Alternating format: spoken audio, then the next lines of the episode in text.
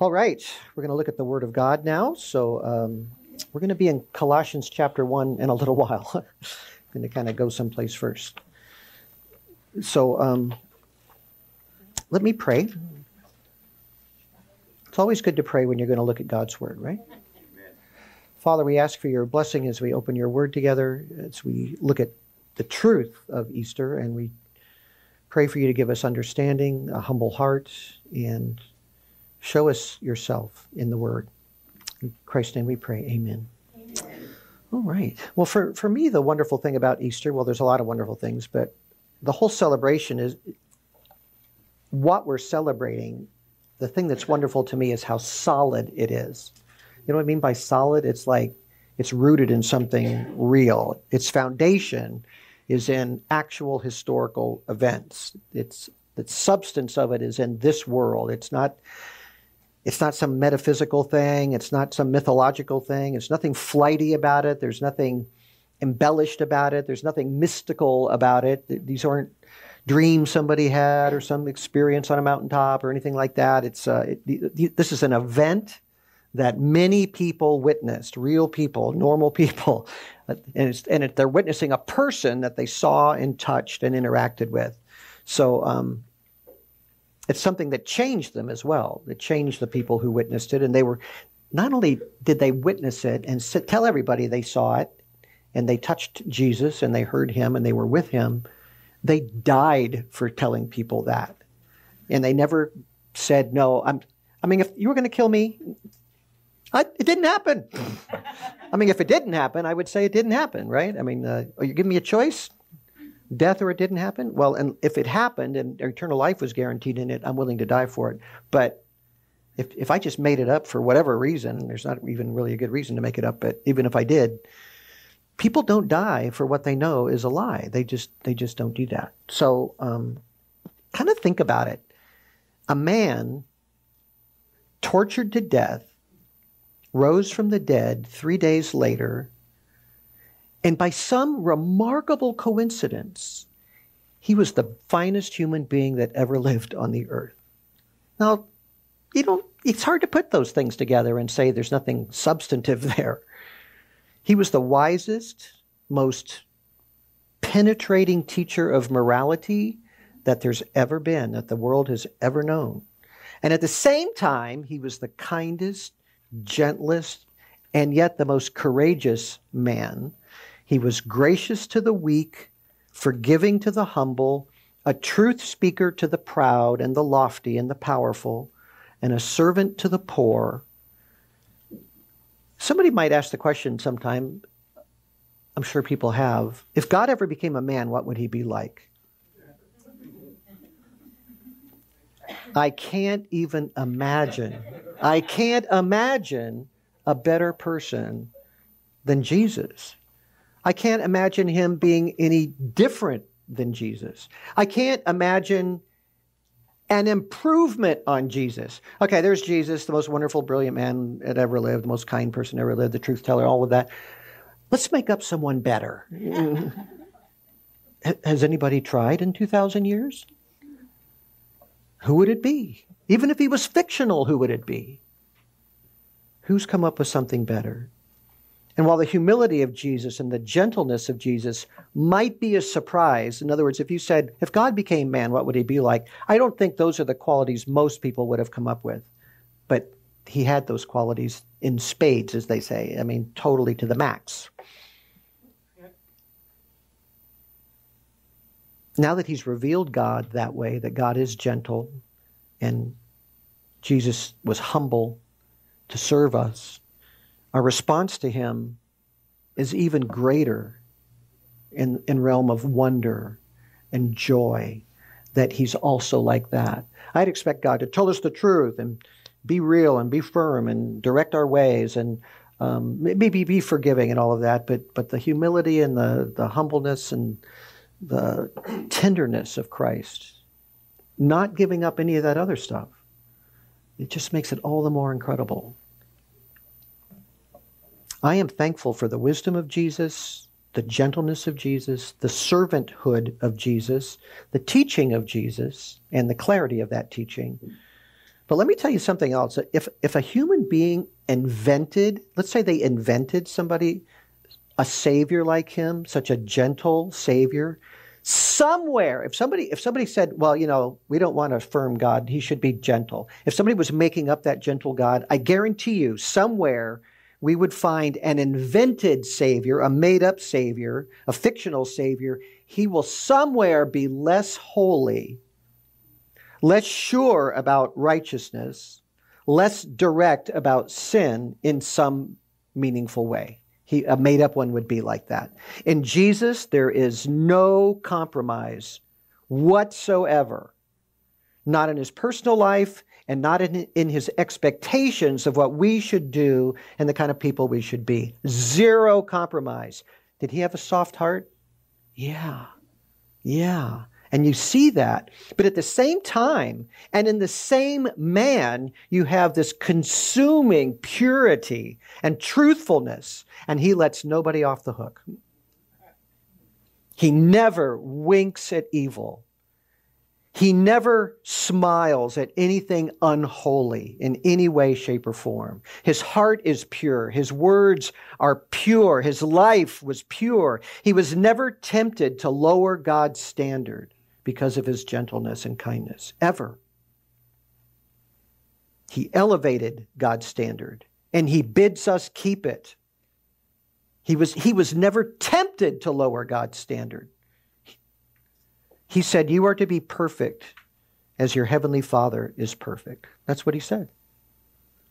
When I hear somebody, anybody, claim to speak for Jesus that does not believe what he said there in the Sermon on the Mount, I know that that person doesn't know Jesus. Jesus was the perfect man, the most perfectly balanced personality ever known in this world, full of love and compassion, selfless, yet never lowering the standard to the tiniest degree. And we know, we almost we almost define love in our culture as letting things slide. Isn't that right? We just kind of let things slide. We indulge the little naughty things and we excuse human frailty as just frailty. He never did that. He never did that. He kept love and holiness perfectly balanced in his heart, which no one else has ever done before or since. So they killed him. That's why they killed him. I think they had to kill him. It was either worship him or kill him. Those are kind of the two choices. And human nature, being what it was, determined that killing him was the best option by far. Even that wasn't a surprise. He, he said it was going to happen, actually, many times. Matthew 28 18, he said to the disciples, Behold, we're going up to Jerusalem, and the Son of Man will be delivered to the chief priests and the scribes, and they will condemn him to death, and will hand him over to the Gentiles to mock and scourge and crucify him. And on the third day, he will be raised up. He predicted it. He sought it. He said it was the Father's plan, and he gave himself to it. John 10 17. For this reason the Father loves me, because I lay down my life so that I may take it again. No one has taken it away from me, but I lay it down on my own initiative. I have the authority to lay it down, and I have the authority to take it up again. So he sought that death. So Jesus came to reveal God to man, but that's not the only reason he came. We needed much more than that. We needed much more than that. So he came to die. Even the Son of Man did not come to be served, he said, but to, to give his life a ransom for many. So, a ransom, that means it was a purposeful death. He's achieving something through that death. He's buying something with it, he's paying for something. Now, we know what that was. Maybe you could best sum it up in the words of his cousin, John. John, the, he wasn't a Methodist, he was a Baptist. I'm just joking. That's why people call him John the Baptizer sometimes because they don't want to call him a Baptist. But when he saw Jesus coming, he said, Behold, the Lamb of God who takes away the sin of the world. That's why he gave his life as a ransom. He was a, it was a life of sacrifice for sin, for our sin. The Bible plainly says the wages of sin is death. So death is what sin earns. Death is the payment. That's the payout for our behavior, the wage, if you will. And in the Old Testament, this spotless Passover lamb saved those who were under its blood. Y'all watched the Ten Commandments on ABC this week? So, uh, painting the blood over the door. That was that perfect picture of salvation by a death, by blood. And John calls Jesus the Lamb of God who takes away the sin of the world. That is the connection that he's making. So the lamb's death pictures a substitution, dying in the place of somebody else. Now, that was just a picture the lamb, but Jesus is the real thing. Forsaken on the cross, as sinners deserve to be forsaken, dying there the way sinners deserve to die. Jesus truly pays the penalty of a convicted sinner, a guilty sinner. So the Bible says when we're joined to Christ by faith, when we confess our sins and humbly submit ourselves to Him, and our, our sin actually becomes His, and He took it to the cross, and His righteousness becomes ours. He gives us His righteousness. So you and I, we, we I got to tell you something. It's a secret. You have a righteousness deficit. it's true. It's really true. You have a righteousness deficit. God requires that to live with Him, to go to heaven, to be with God, you've got to be righteous. And none of us are. None of us are. That's a huge problem because we've sinned thousands of times, probably more than that. We're not even close to being righteous. We're not even kind of righteous. Our account is empty.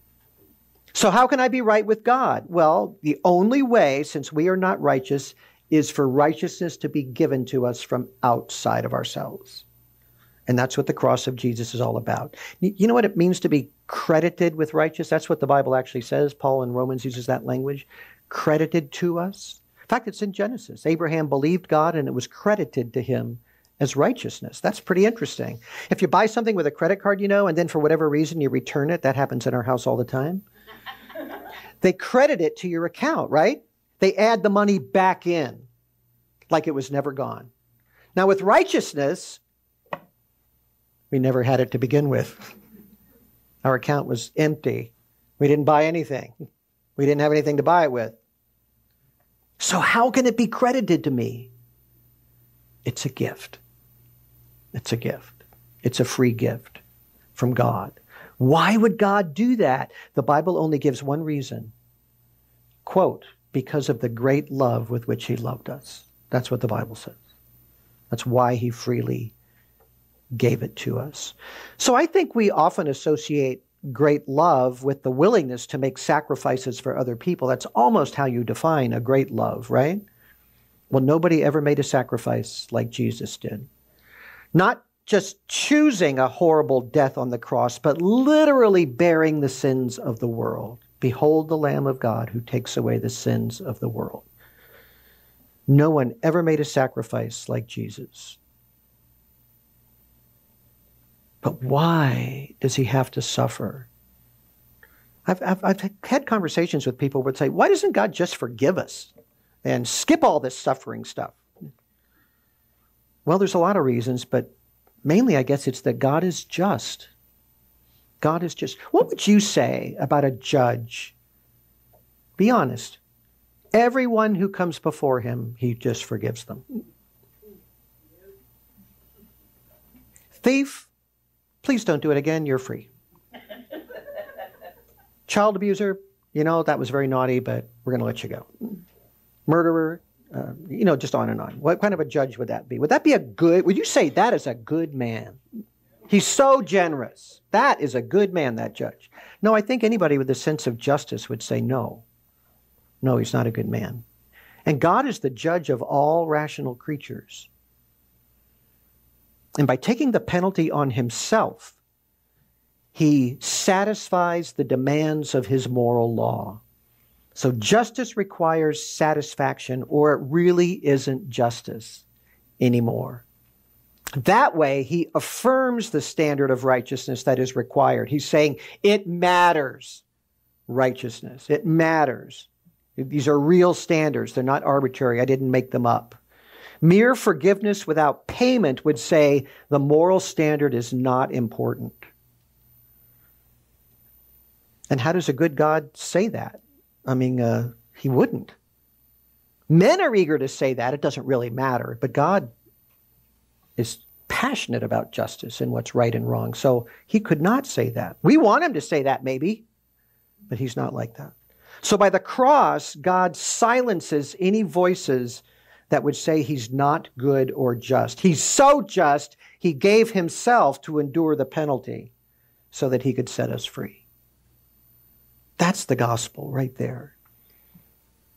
Remember how we talked about how Jesus kept love and holiness like in this perfect balance? He was all loving but never compromised. Remember how we talked about that? Never forsaking one for the other. We see a similar balance in the cross of Jesus as he dies for our sins making a payment for our sins. Jesus in his life was perfect in love and righteousness. He was gracious, but always affirming God's standard, like we said, always affirming it. So at the cross, too, love, which motivates him to do it, and justice, which is the requirement of the debt being paid, they meet there on the cross. The greatest example of love in the universe is God bearing our sin himself and the greatest honor that could be paid to justice is paying the penalty, making sure that justice is honored. So God does both at the same time. Love and justice meet at the cross. He punishes sin and saves sinner in the very same act. That's why that is the center of all things. And God designed history to be that way, so the cross of Jesus would be the center of all things. Love and justice work in perfect harmony. And in that way, the gospel is like Jesus himself, his person, his personhood, uncompromising and full of compassion at the same time. So, I told you we'd look at Colossians chapter 1. What time is it? Yeah, we can, we can still do that. Um, let's find out more about Jesus from the Apostle Paul. This is really a beautiful passage of Scripture. And actually, in the original language, in Greek, it, it's, uh, it's almost poetic. So, um, some scholars believe it's an early Christian hymn that Paul is quoting. And if it is a hymn, then it has two stanzas, and each stanza represents the supremacy of Christ in different spheres. So in the first stanza, he's going to be supreme over creation. And the second stanza, he's supreme over the redeemed, his church. So let me read the hymn starting in verse 15. He is the image of the invisible God, the firstborn of all creation. By him, all things were created, both in the heavens and on earth, visible and invisible, whether thrones or dominions or rulers or authorities. All things have been created through him and for him. He is before all things, and in him all things hold together. Second stanza. He's also the head of the body, the church and he is the beginning, the firstborn from the dead, so that he himself might come to have first place in everything. For it was the Father's good pleasure for all the fullness to dwell in him, and through him to reconcile all things to himself, having made peace through the blood of the cross. Through him, I say, whether things on earth or things in heaven. So let's look at that a little bit more carefully. So Paul begins with a clear statement of Christ's divinity Verse 15, he is the image of the invisible God. That word image, uh, it's the Greek word icon. Does that sound familiar? An icon, right? That's the same idea there. We get that word icon from that word. So when you see the man Jesus, you are seeing the invisible God in visible form. That's what he's saying there. You also see in verse 15 that Christ is called the firstborn of all creation. The word firstborn means the highest. It means he's over everything. He's supreme. Originally, of course, firstborn meant what? The firstborn. Right? So in ancient cultures, the firstborn became the head of the whole family. And the, the large share of the inheritance came to him. Most of the inheritance came to him, but he was the head of the family. He was the supreme person over the families. So over time, the word just came to mean supreme and had nothing to do with order or anything like that. Preeminent. So it still meant firstborn is your firstborn, but it meant this other thing as well. And that's how Paul's using it here. So Christ's relationship to cre- creation then is as as the creator. He's the firstborn of all creation. He's over all of creation. He has creator's rights because he made everything. And that's very much the flavor of John's gospel, which we'll talk about next week, which begins In the beginning was the Word, and the Word was with God, and the Word was God. And then after that, it says, all things came into being through him, and apart from him, nothing came into being that has come into being. So God is the creator. Christ is both over creation, and he is the creator. The Word was God. He is the creator. So Colossians um, 1.16 is affirming that everything that is created was created by him. For by him all things were created, both in the heavens and on earth, visible and invisible. That means spiritual powers as well as the material realm. Whether thrones or dominions or rulers or authorities, all things have been created through him and for him. Notice it says all things. The supremacy of Christ is absolute. He's first over everything. It's complete, the complete supremacy. So Paul's language is deliberately all encompassing. That's why he says all things, both in heaven and on earth, visible and invisible. He's covering all the categories. There isn't anything left out there. He's over all of it thrones or dominions. Oh, all kinds of authority is under him rulers, authorities. He made them all, he set them all in place, he's over all of it. And just in case someone might have the tiniest thought that Christ in some way is less than the eternal God, the eternal self existing God, he hits us again in verse 17. He is before what? All things, before all things. He can't be a part of creation if he's before it kind of a logical thought there. So Paul's whole point here is that Christ is the highest being in existence. Therefore, he is sufficient for everything. There's nothing more, there's nothing higher. So when you come to Jesus, you've come to the end of your spiritual journey. You can't go any farther. He's the highest thing there is. There's nothing higher to seek beyond Him. He's the source, He's the ruler of all things. One more phrase, verse 17. And in him all things hold together. So the world itself is sustained by him. What we call the natural laws, they exist because he set them in place and he upholds them. So think about our universe. You know, we've learned so much more about it since early times, but all the power of a billion stars and beyond Jesus holds all of that together. He orders it. There really aren't words that human beings have to describe his power and his sovereignty. Paul's phrase, it's so simple. In him, all things hold together. All things. All of it. It all holds together. You know, probably one of the most interesting modern arguments for God's existence is uh, on the science side of things is the realization that, which is pretty recent, it's within the last hmm, 50, 60 years, 100 years at the most, starting to notice this, and now it's being really proven that our, the laws of nature are what are called finely tuned finely tuned. If they were just a little bit different, the entire universe would fall apart, or it couldn't exist, is what the idea is. Um, very finely tuned. And that's true in a lot of different ways, but if you just take the four fundamental laws of nature, which is gravity, electromagnetism, something called the strong nuclear force, and the other thing is the weak nuclear force, little little puny nuclear force. But um, there's those those four things kind of run everything. It's what brings things together and makes things hold together, right? All of that. It's just right. It's just right for life to exist in the universe. And most things are held together by electromagnetism. There's a certain attraction that goes on between particles and all that kind of stuff. Until it's electromagnetism until you go in the tiniest thing that there is, an atom. And you go inside the atom and you get inside the nucleus, and there electromagnetism doesn't work. You have to have something else holding it together. That's called the strong nuclear force. They got to get a better name for that. That's so boring. But um, that's what they call it. That's what science calls it. And once you get in the nucleus, you see an incredible power to hold protons together. Now, you know, you remember your high school math or, or science class, you know? Protons are positively charged, right? Now, if you take magnets and take the positive end and try to stick them together, what do they do? Yeah, they want to pull a push apart, right? They don't want to go together. That's that's why that's how they make those those electromagnetic trains run over over in the air, right? Magnets are holding them apart. Two or more protons in the nucleus of an atom, if there's two, what are they trying to do? Push themselves apart because they're both positively charged, right? That's what it goes. So, I mean, really fly apart.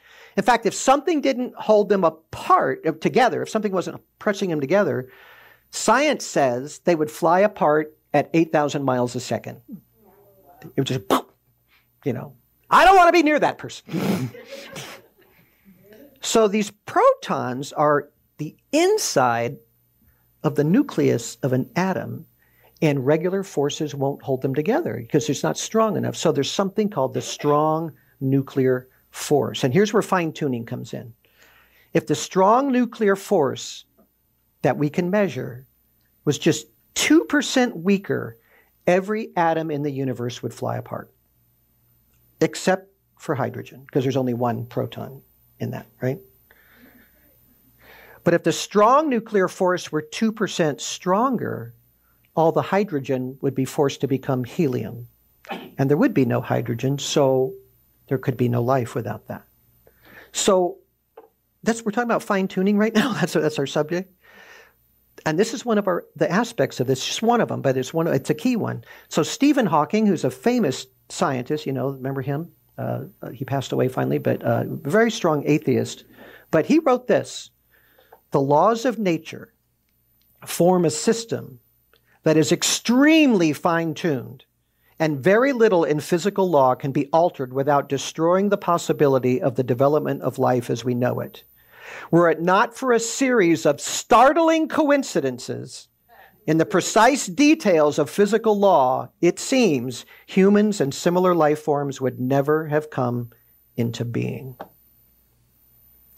And nobody knows why our universe happens to have these finely tuned qualities and these forces at these exact frequencies and natures and just the right size, you know. Nobody knows why that is. It's just true. But I read the Bible. And in verse 17 of Colossians, chapter 1, it says, He holds all things together. So He created that unimaginable power. Christ holds the entire universe together. Now, that would just be sort of interesting. You know, okay, so there probably is some kind of God or power out there. If it wasn't for the second stanza of Paul's hymn, and that's in verse 18. So he's the head over creation, he's over all of that. He's also the head of the body, the church. He's the, he is the beginning and the firstborn, there's that word again, from the dead, so that he himself will come to have first place in everything. So he's not only over creation, he's over a realm which is much, much more important to us, and that is the realm of redemption. So the church is the community of the redeemed, and all the people saved by God's grace make up this community, a people so closely connected by spiritual bonds that the New Testament repeatedly calls the church the body of Christ. The body of Christ. It's an organic union of diverse parts. You are a hand or a foot or a thumb or an ear or whatever. You're a part of the body of Christ. And, and all sinners reconciled to God by one Savior become part of this organic unity. So Christ is the head of the church. That's right. He died for her. He created her to be the expression of his love to the world. So, first and foremost, this love for one another is manifest in spiritual union and a common faith and mutual encouragement. That's why church is important. That's why I'm so pleased that you came today. Let me tell you something about China, real quick because most of you know I, I was there for a, a, time some years ago teaching underground pastors in a very illegal thing that was going on there. But um, I felt really small as a human being to be in the same room with Chinese Christians, meeting secretly. Men and women literally, I mean, if we got caught, I would be expelled. They would go to prison. That's the difference. They literally risk everything they have their liberty, their jobs, their homes to come to church. The Chinese government does not care if you're a Christian. They really don't care. You can be a Christian in China, they don't care. But if you meet in a church that is not state approved and teaching communist doctrine along with whatever else Christianity teaches, you'll go to prison. And they risk everything to gather in worship to hear the pure word of God and praise Christ together and serve each other. They risk everything to do that because they know what the church means to Christ. So these are not just these are not superheroes. These are common people, regular people with the same kind of weird problems you and I have. All sorts of things. Risking everything to be present in the body of Christ, knowing that each part, every hand, every foot, every eye, every thumb is needed for the body to function as it should. And Christ, who created all things and sustains all things, who holds the very elements together, he's also the head of the church. And it's precious to him.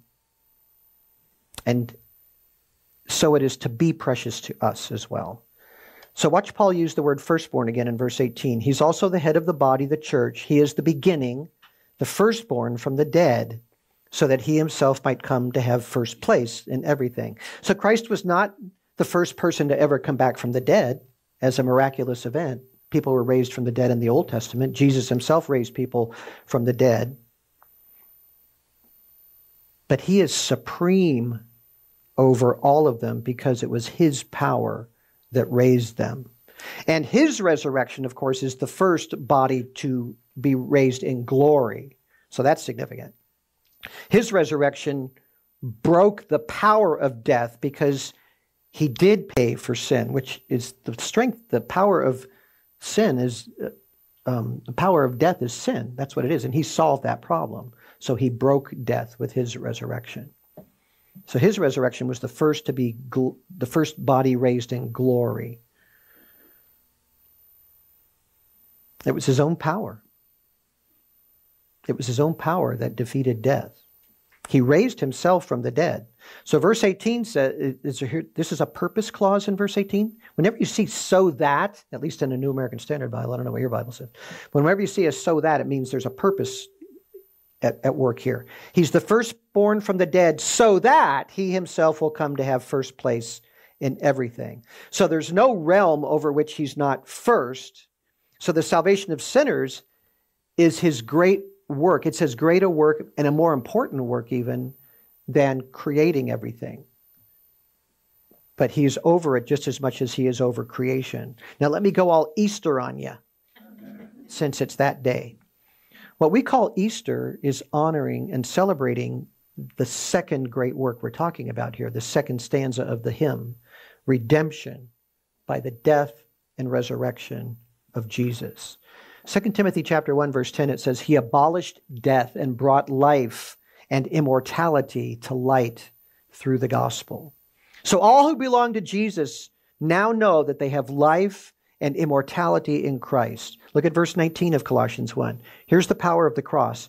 It was the Father's good pleasure for all the fullness to dwell in him, and through him to reconcile all things to himself, having made peace through the blood of his cross. Through him, I say, whether things on earth or things in heaven. So in verse 19, the Father determined that the fullness should dwell in him. Well, what fullness is that? All the fullness should dwell in him. What would that be? It's great that he has the fullness. What's the fullness?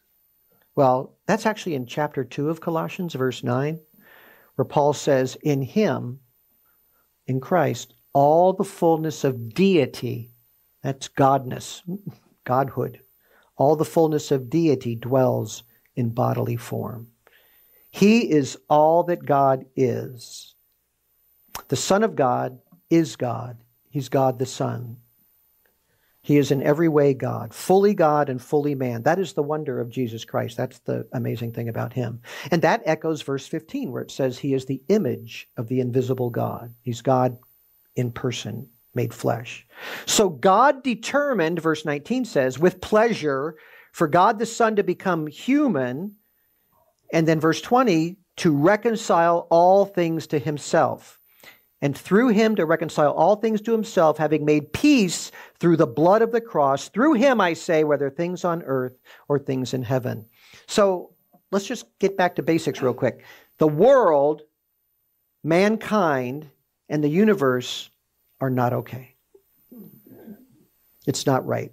Man rebelled, and creation was cursed by God because of the rebellion of man. Jesus came to make right everything to restore the creation and to redeem human beings. The big problem is us, the rebels in the universe. It was God's pleasure, it was His delight to send His Son to suffer and shed His blood to achieve reconciliation for sinners like us. He did that so we could come back, so we could return to God freely and know the love of God again for ourselves. When Paul talks about God's pleasure here, he's recalling the words of the ancient prophet Isaiah, Isaiah 53, verse 10. The Lord was pleased to crush him, talking about the Messiah, putting him to grief if he would render himself a guilt offering. And the Son of God did do that. It's the same person who created the world, who sustains the world. That person died on the cross on a hill called Calvary about 2,000 years ago and after three days, on a Sunday morning, he rose in glory, in victory, and appeared to many, many people in the flesh. You see the wisdom of God here to just make all things right? The Father's love reconciles the church. The Father's justice is satisfied in the death of his Son. The Son is glorified and honored as he should be in all things because salvation was his work from beginning to end. He accomplished it. The Son created the universe to his glory, and the Son redeems sinners to his glory. And God has a purpose in everything he's doing. He made a good world. He made us. We went against him. He still loves us. He became one of us as a man named Jesus, a perfect man who never had an evil thought cross his mind, never harmed a neighbor, never used anybody, never hated anybody, never took advantage of anybody, never lied, led a sinless life. He lived the life we were created to live but blew it. We blew it. He was perfect, and He took that perfect life and laid it down as a sacrifice for us. He died in our place and broke the power of death, and in Him we are forgiven and given the gift of eternal life. So, celebrate Easter. With all of this in mind, give glory to where it's due, to Christ, our Creator and Redeemer, and you have to have him as first in your heart as well. He needs to be at first place there. That's the only fitting response to who he is and what he's done. Let's pray. Lord God, it's our joy, our privilege today to delight in your Son, Jesus, our risen Savior. He it is who made us and redeems us. Draw our unworthy hearts to him so that we may find life and rest in our souls in His grace and mercy. Let us who believe remember that our future is secure and that the price has been paid for us and it will keep us forever in your love, Lord. We give you glory and praise as only you deserve. In his name we pray. Amen.